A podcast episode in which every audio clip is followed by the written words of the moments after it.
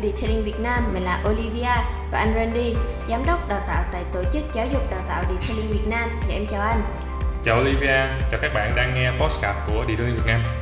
Dạ, vừa qua thì em thấy trên group tuyển dụng việc làm ngành auto detailing có một bạn để lại lời nhắn đó là em là sinh viên chuẩn bị tốt nghiệp ngành ô tô và em có đam mê với mảng detailing em đã có bằng B2 và mong muốn tìm được việc làm ở Hồ Chí Minh và Ừ. mong được anh chị giúp đỡ điều đầu tiên mà em muốn hỏi anh đó là liệu có nhiều cơ hội việc làm detailing dành cho những bạn học trái ngành không ạ?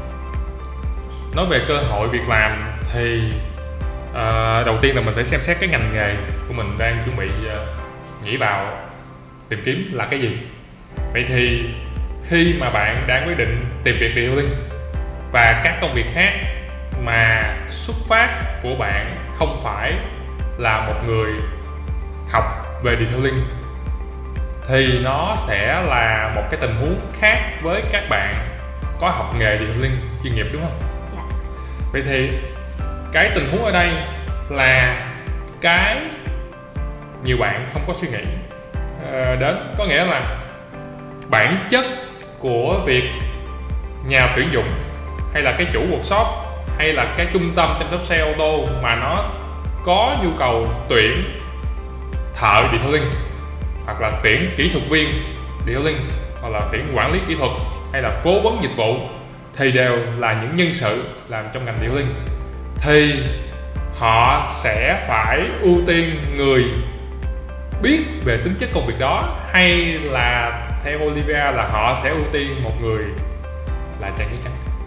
Dạ, em nghĩ là biết những cái tính chất của công việc đó. Vì sao? Dạ tại vì nó dễ hơn trong cho họ trong cái vấn cái việc đào tạo và truyền đạt ý. Ừ, đúng rồi. Và thêm nữa là họ là người thay mặt khách hàng trả tiền cho cái nhân sự đó để nhân sự đó cống hiến bán một cái mà họ có để làm cho khách hàng đúng không? Bản chất là khách hàng cũng sẽ ưu tiên đem chiếc xe đến một trung tâm chăm sóc xe hoặc một detailing workshop. Có tay nghề hay là không có tay nghề? Có tay nghề. Vì sao? Dạ nó đảm bảo được cái chất lượng mà họ muốn. Ờ đúng rồi. Nghĩa là họ trả tiền mà. Khi họ trả tiền thì họ phải nhận được cái lợi ích đúng không? Vậy khách hàng là người sử dụng xe họ trả tiền họ thanh toán cái phí dịch vụ chăm sóc xe tại trung tâm chăm sóc xe ô tô đó hoặc là họ trả tiền cho gói dịch vụ detailing mà họ mua tại detailing workshop đúng không dạ.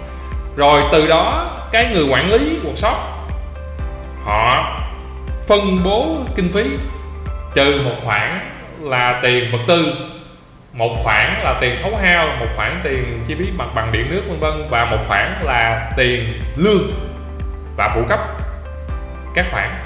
Vậy thì họ sẽ trả lại cho người làm trên chiếc xe đó đúng không? Dạ. Chứ họ không trả cho người không tham gia vào chiếc xe đó. Họ cũng không trả tiền cho những người có tham gia vào chiếc xe nhưng không đem ra kết quả như ý khách hàng đúng không? Dạ. Và khách hàng họ cũng không trả tiền cho những người có tham gia trên chiếc xe mà không đem ra kết quả cho họ vậy thì quay lại cơ chế đó em sẽ thấy là khi mà chủ workshop cầm tiền để trả cho nhân sự thì họ sẽ phải trả tiền cho người có cái năng lực có cái chuyên môn detailing đúng không? Có cái tay nghề để làm ra được gói dịch vụ mà họ muốn bán cho khách hàng. Dạ. Vậy thì cái người như bạn ờ, trong cái tình huống mà Olivia vừa gửi thì bạn đó đã có tay nghề chưa? Dạ chưa.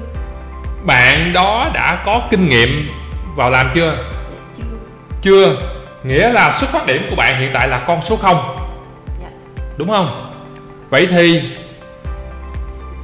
khi mà xuất phát mình là con số 0 thì mình lấy cái gì mà mình bán?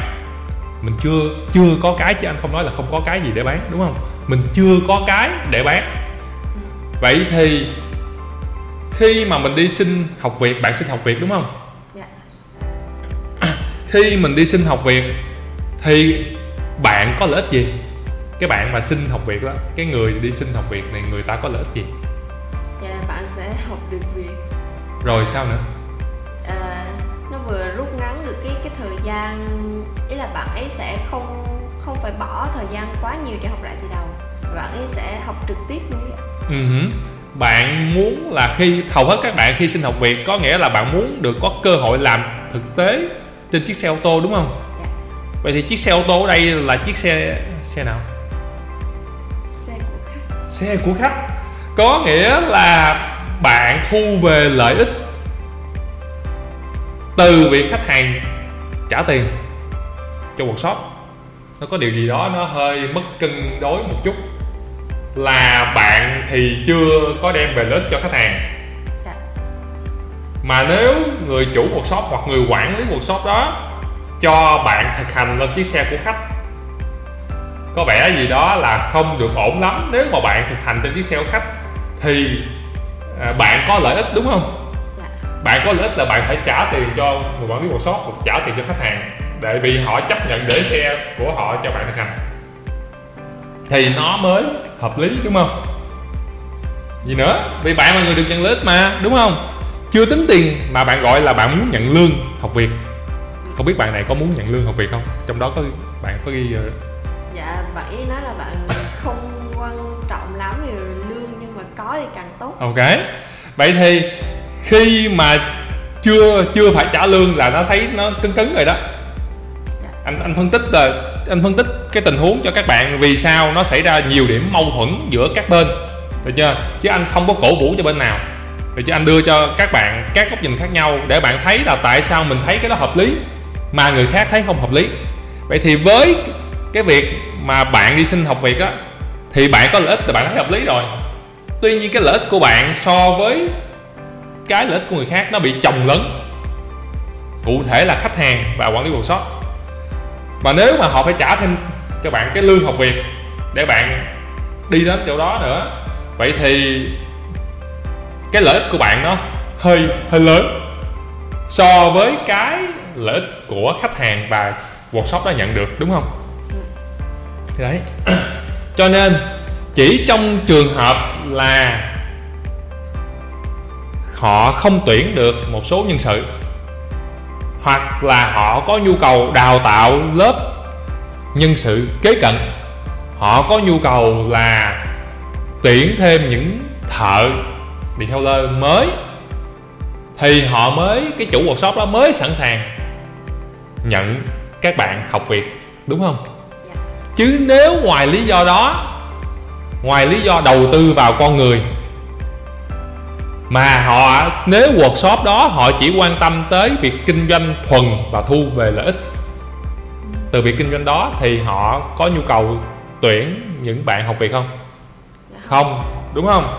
Vậy nên, cái điểm gì khiến nhiều bạn xin học việc mà gặp trắc trở, hoặc là tại sao bạn xin học việc mà không có người nhận? Là bởi vì bạn sẽ thấy là khi mà một chủ đầu tư họ mở ra kinh doanh chăm sóc xe ô tô á, họ mở ra một cái điều liên workshop thì cái cái mối quan tâm lớn nhất của hầu hết các bên là vận hành workshop để đem về doanh thu càng nhiều càng tốt, đúng không? Đúng không? Vậy thì nếu cái đó là cái sự quan tâm chính, anh nghĩ tất cả các bên đều quan tâm tới điều này. Chuyện này đúng tuy nhiên, nếu ngoài cái việc họ quan tâm tới doanh số hàng tháng, mà họ không quan tâm tới việc đào tạo hoặc là xây dựng một đội ngũ kế cận, thì sẽ không có, họ không có quan tâm tới việc đó. Thì bạn có năng lực hay ở trong tương lai hay đi sau nữa thì họ, bạn vào họ cũng không có nhận. Điều này anh đang muốn nói về vấn đề gì?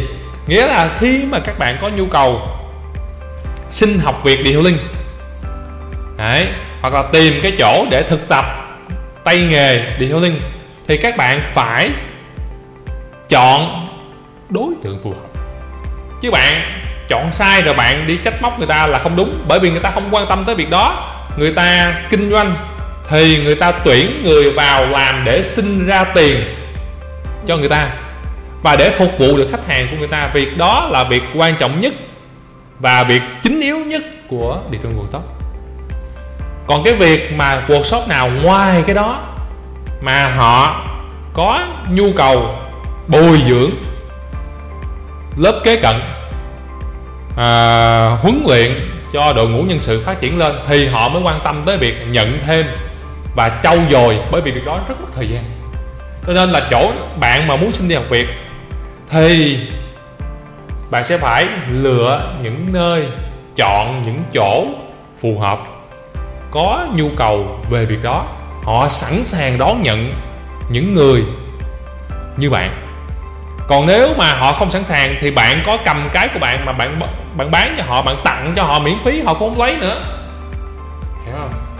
Tuy nhiên, lại thêm một vấn đề nữa ở thời điểm hiện nay là bạn sẽ thấy vì sao, một yếu tố thứ hai mà vì sao là nó không giống như lúc trước bạn đi xin học việc thì nhiều bên nhận. Mà bây giờ ở thời điểm cuối năm lại nhiều bên không nhận. Đáng lẽ ở những năm trước, thời điểm cuối năm này họ nhận rất là nhiều. Bởi vì những thời điểm cuối năm này là thời điểm chuẩn bị vào mùa chăm sóc xe cuối năm. Họ phải nhận trước. Để để họ có cái nhân sự, có tay nghề ở mức chấp nhận được. Để cuối năm, tháng tháng 12 đầu cuối năm, gần gần cuối năm, gần Tết là họ lại phục vụ khách hàng với công suất tối đa. Nhưng mà năm nay thì lại khác yếu tố thứ hai ảnh hưởng đến cái cái việc mà bạn khó tìm được chỗ học việc đó là cuối năm nay là cái thị trường chung ngành ô tô nó đang rất chậm. Đấy, cái nhu cầu về chăm sóc và làm đẹp người ta đang cắt giảm bởi vì những thứ đó là những thứ uh, bổ sung những thứ uh, mà không dùng họ vẫn sống được. Khách hàng á không dùng họ vẫn sống được họ cắt giảm chi tiêu để kiểm soát cái nguồn thu nhập và doanh thu hàng tháng. Cho nên là nhu cầu họ giảm. Khi mà nhu cầu họ giảm vậy thì nếu mà một chủ đầu tư mà họ thấy cái nhu cầu chăm sóc dịch vụ hiện tại đang giảm họ có nhu cầu bổ sung nhân sự không? Theo em là họ có nhu cầu bổ sung nhân sự không? Dạ không. Không. Hầu hết các bên sẽ không có nhu cầu bổ sung nhân sự mà phương án an toàn sẽ là tuyển ngay một người biết làm bởi vì tuyển ngay một người biết làm làm được đến đâu, họ trả tiền đến đó, khách hàng cũng trả tiền đến đó, thì cái sức khỏe về tài chính, cái dòng tiền của workshop nó ổn. Còn nhận những bạn chưa biết gì vào thì đầu tiên là phải cho ra trước, cho đi trước, cho về cái chuyên môn, cho về thời gian và cho về sự tận tâm, hướng dẫn. Rồi may ra vài tháng sau mới thu về được doanh thu, đúng không? Đấy. Mà họ không cân đối được dòng tiền thì họ đâu đâu có đâu có nhận. Là chuyện hợp lý, đúng không? Chứ nếu không mất cân đối dòng tiền thì workshop ngẫm rồi sao? Chết rồi sao? Thì không trả được. Cho nên là là đó là lý do thứ hai. Đấy. Còn lý do thứ ba bạn biết không? Là hiện nay số người giỏi nghề nó nhiều rồi đây là cái xu hướng điều linh mà bạn cần biết. Hiện nay số người giỏi nghề đã nhiều. Và càng ngày càng nhiều, bởi vì nghề liên càng ngày càng phát triển, nên số người biết nghề và có tay nghề giỏi, có chuyên môn cao càng ngày càng tăng. Vậy thì khi mà bạn đến với workshop đó, bạn xin học việc với con số 0 á, thì ví dụ 5 năm trước hay 7 năm trước, thì cái khả năng cạnh tranh của bạn khác, vì lúc đó số người biết nghề nó chưa nhiều, thì chủ workshop người ta không có nhiều sự lựa chọn. Hiện nay thì số người biết nghề đã nhiều, và số người đến xin học việc mà biết nghề đã qua khóa đào tạo điện linh chuyên nghiệp, đã đi học nghề điện thảo linh, nó cũng nhiều luôn. Vậy thì cái cơ hội cho một người không biết gì, không có kinh nghiệm và chưa từng làm là nó rất thấp so với cái sự lựa chọn mà chủ workshop hiện nay có. Nãy vậy thì nó đặt ra cho bạn cái gì? Bạn không thể dùng cái xuất phát điểm đó để mà làm được. Những người thế hệ trước bạn 5 năm trước 7 năm trước 10 năm trước, họ dùng, họ làm được. Nhưng thế hệ của bạn bạn phải cạnh tranh khác. Để anh phân tích cho cho cho bạn thấy là ba vấn đề chính, còn nhiều vấn đề khác nữa. Ba vấn đề chính ảnh hưởng đến cái việc tỷ lệ thành công của bạn khi mà bạn từ một ngành khác. Không có tay nghề, chưa có kinh nghiệm, muốn đi xin học việc, đặc biệt là có lương, tỷ lệ thành công không cao. Cho nên người ta không có nhu cầu, mà người ta không có nhu cầu, người ta có phản hồi không? Không phản hồi luôn. Đấy đấy là vấn đề có thể chỉ ra được cho bạn vì sao lại xảy ra tình trạng đó. Dạ. Vậy với những bạn khi mà không được đào tạo bài bản về detailing mà các bạn thông qua một số những kỹ năng chuyên môn khác để muốn học và làm detailing chuyên nghiệp thì nó sẽ có những cái rủi ro gì ạ? Rủi ro đầu tiên mà các bạn sẽ thấy được rất là rõ ràng đó là cái xuất phát điểm của mình nó thấp hơn người khác đúng không? Vậy thì mình phải nỗ lực và mất nhiều thời gian hơn người có xuất phát điểm tốt của mình. Có nghĩa là nếu mà bạn không có cái chuyên môn về điện thao linh, bạn không có tay nghề điện thao linh, thì bạn sẽ cần một quỹ thời gian nhất định để bạn bổ sung cái đó vào đầu vào vào người của bạn. Như tất cả những người khác có thể bạn là người có tố chất, hoặc có thể bạn là người có điều kiện thuận lợi, hoặc là bạn có khả năng tiếp thu tốt, thì bạn chỉ rút ngắn được cái quỹ thời gian để đạt được cái trình độ đó thôi. Chứ không thể ngày hôm nay tôi thích điều linh, ngày mai là tôi sẽ có nghề được. No, việc đó không thể xảy ra được. Bởi vì bạn đi làm nghề, hầu hết tất cả các nghề đều đòi hỏi chúng ta học tập rèn luyện và trải nghiệm trong thực tế một khoảng thời gian nhất định. Bạn chỉ rút ngắn được, ví dụ như một người bình thường, người ta mất khoảng 3 năm để người ta cứng nghề, bạn có tố chất giỏi, bạn có sự nỗ lực cao, bạn có khả năng tiếp thu mà bạn học trong điều kiện thuận lợi thì bạn một năm hoặc là 6 tháng, giả sử giống như vậy. Chứ không thể nào ngày mai là bạn có được như người ta nếu mà bạn tìm ra công thức rút ngắn từ 3 năm xuống 1 năm và xuống 6 tháng, anh nghĩ là bạn có thể đi bán khóa học rồi. Đấy, như tại điện Liên Việt Nam đang kinh, đang giúp cho các bạn rút ngắn cái thời gian thay vì bạn phải tự trải 2 năm 3 năm thì 6 tháng 3 tháng hoặc là một tháng bạn sẽ có được những cột mốc gì. Và bạn phải trả tiền cho việc đó. Đấy là tôi đưa cho bạn một cái bí mật, một cái công thức để giúp bạn rút ngắn được cái thời gian để bạn có tay nghề. Từ khi bạn có tay nghề rồi, bạn có thể kiếm tiền thu hồi là cái vốn đầu tư của khóa học, bạn bỏ ra. Đấy. Còn nếu bạn tự trải nghiệm, anh đảm bảo chắc chắn là bạn sẽ phải mất nhiều tháng, nhiều năm. Và đặc biệt, nếu mà có người hướng dẫn dẫn dắt, thì bạn sẽ đi nhanh hơn, đúng không? Còn bạn không có, bạn phải tự mò. Và cái sai sót hoặc là cái cái cái cái cái lỗi lầm phổ biến nhất của những người tự mò đó là phải thuật ngữ hiện nay các bạn dùng đó là trải nghiệm nhiều.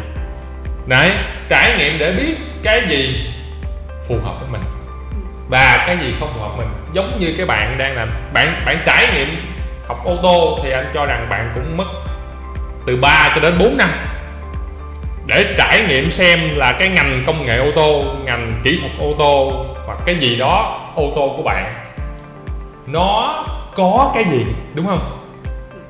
Vậy cái điểm nào trong đó nó phù hợp với bạn và điểm nào chưa phù hợp?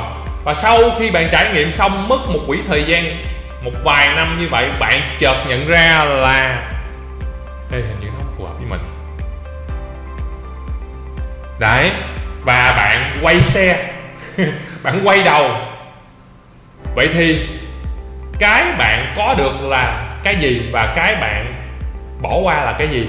Cái bạn có được thà tôi biết, cái đó nó không phù hợp với tôi. Tôi mất 2 3 năm, nó vẫn đỡ hơn tôi mất những năm còn lại cho đến khi tôi nghỉ hưu, đúng không? Đúng không? Dù nó mất 2 3 năm có vẻ nó rất là nhiều, nhưng mà nó cũng giúp mình nhận ra là nếu mà nó không phù hợp mà mình tiếp tục đi theo nó 10 năm nữa 20 năm nữa. Cái này càng căng à, à nhưng đồng thời nó cũng lấy đi cho mình mất cái gì? Cái cơ hội mà mình có thể thay đổi nó trong suốt 3 đến 4 năm bạn học ô tô đó. Mà bạn đợi đến khi bạn chuẩn bị tốt nghiệp bạn mới tìm. Ở đây anh đang nói về cái cơ hội có nghĩa là nếu trong quá trình anh không cổ vũ bạn bỏ học nha. Đừng hiểu nhầm nha bạn học 3 4 năm, bạn vẫn cứ học. Hãy lấy cái tấm bằng đó. Được chưa? Nhưng nếu trong 3 4 năm đó bạn nhận ra có những thứ khác mà tôi có thể phù hợp, hoặc tôi muốn tìm thêm cho mình một số cơ hội khác, thì bạn hãy nắm bắt nó luôn. Và cái rủi ro là gì? Bạn phải tốn thời gian cho cái việc đó. Bên cạnh cái việc học chính của bạn là học ô tô. Đấy, thì đó là cái rủi ro. Bất cứ cái nào cũng có cái rủi ro vậy nếu bạn nắm bắt trước, bạn có rủi ro là trong thời gian đó bạn phải làm nhiều thứ quá. Đấy. Còn đến thời điểm hiện tại mà bạn muốn chuyển đi, có một rủi ro là cái gì? Bây giờ có nhiều sự lựa chọn. Bạn không biết chọn lựa chọn nào. Ít nhất là bạn có thêm một cái hướng nữa để bạn ờ, ví dụ, bạn quan tâm tới detailing vậy bên cạnh cái ngành ô tô bạn bạn có thêm lựa chọn nữa. Nhưng vì bạn chưa thực sự dấn thân vào nghề. Bạn chưa thực sự làm nghề. Nên bạn cũng chưa biết là cái nghề điệu liên bạn thấy ở bên ngoài đó nó phù hợp là có thực sự phù hợp với mình hay không. Vậy để mà bạn biết nó phù hợp, bạn cũng phải đánh đổi một quỹ thời gian nữa. Bèo lắm là cũng vài tháng cho đến một năm. Nếu mà nó ổn. Thì bạn đi theo tiếp được. Nếu không ổn bạn lại mất tiếp. Một quỹ thời gian tương tự. Đúng không? Đấy đấy là cái rủi ro lớn nhất là luôn mất thời gian. Rủi ro này xảy ra với tất cả mọi người. Chỉ khác nhau là nó nối tiếp nhau bạn mất 3 năm rồi bạn mất một năm rồi bạn cộng cộng cộng, cộng, cộng. Đến 30 tuổi bạn vẫn đang đi tìm cho mình một cái chân ái gì đó. Hay là bạn sẵn sàng chấp nhận nghề nào cũng có mặt sáng, đi kèm mặt tối. Nghề nào cũng có những thuận lợi và những khó khăn. Đấy. nghề nào tôi có thể kiếm được tiền? Nghề nào tôi không kiếm được tiền, vứt ngay cho anh. Đấy, công việc nào mình không kiếm ra tiền, bỏ ngay đi. Bởi vì bạn đi làm mà để kiếm tiền mà. Đúng chưa? Sau đó trong những công việc mà bạn có thể bạn làm được, mà kiếm được tiền bạn hãy cân nhắc. Trong những công việc mà kiếm được tiền đó, nếu có công việc nào bạn cảm thấy bạn có cảm hứng và động lực và đam mê duy trì được, thì bạn hãy đi theo nó. Đấy, cho nên đừng có đi theo những cái công việc mà người khác làm được mà mình không làm được và không kiếm ra tiền đấy. Và cái rủi ro, từ cái rủi ro đó, anh muốn góp ý cho các bạn là hãy hành động ngay và luôn. Khi mình nhận ra điều gì đó không phù hợp, đừng chờ đợi. Đừng cố gắng kéo dài cho đến hết khi học đại học xong. Đừng cố gắng kéo dài qua tháng sau, qua tháng nọ. Hãy cho mình một cơ hội dù cơ hội đó bạn có thử nó ra phù hợp hay không phù hợp thì hãy thử sớm hơn. Bởi vì cái thứ mà đang thuận lợi với bạn mà bạn có đó chính là tuổi trẻ. Và tuổi trẻ bạn có thời gian. Nhưng bạn có nhiều thứ khi bạn lớn lên bạn lớn tuổi hơn bạn sẽ không làm lại được. Mấy bạn mà mới tốt nghiệp gần chuẩn bị tốt nghiệp này nó rơi vào khoảng uh, 23 gì đó đúng không? 23 tuổi 22 tới 25 tuổi đúng không thì anh nói với mấy bạn, góp ý cho mấy bạn nè.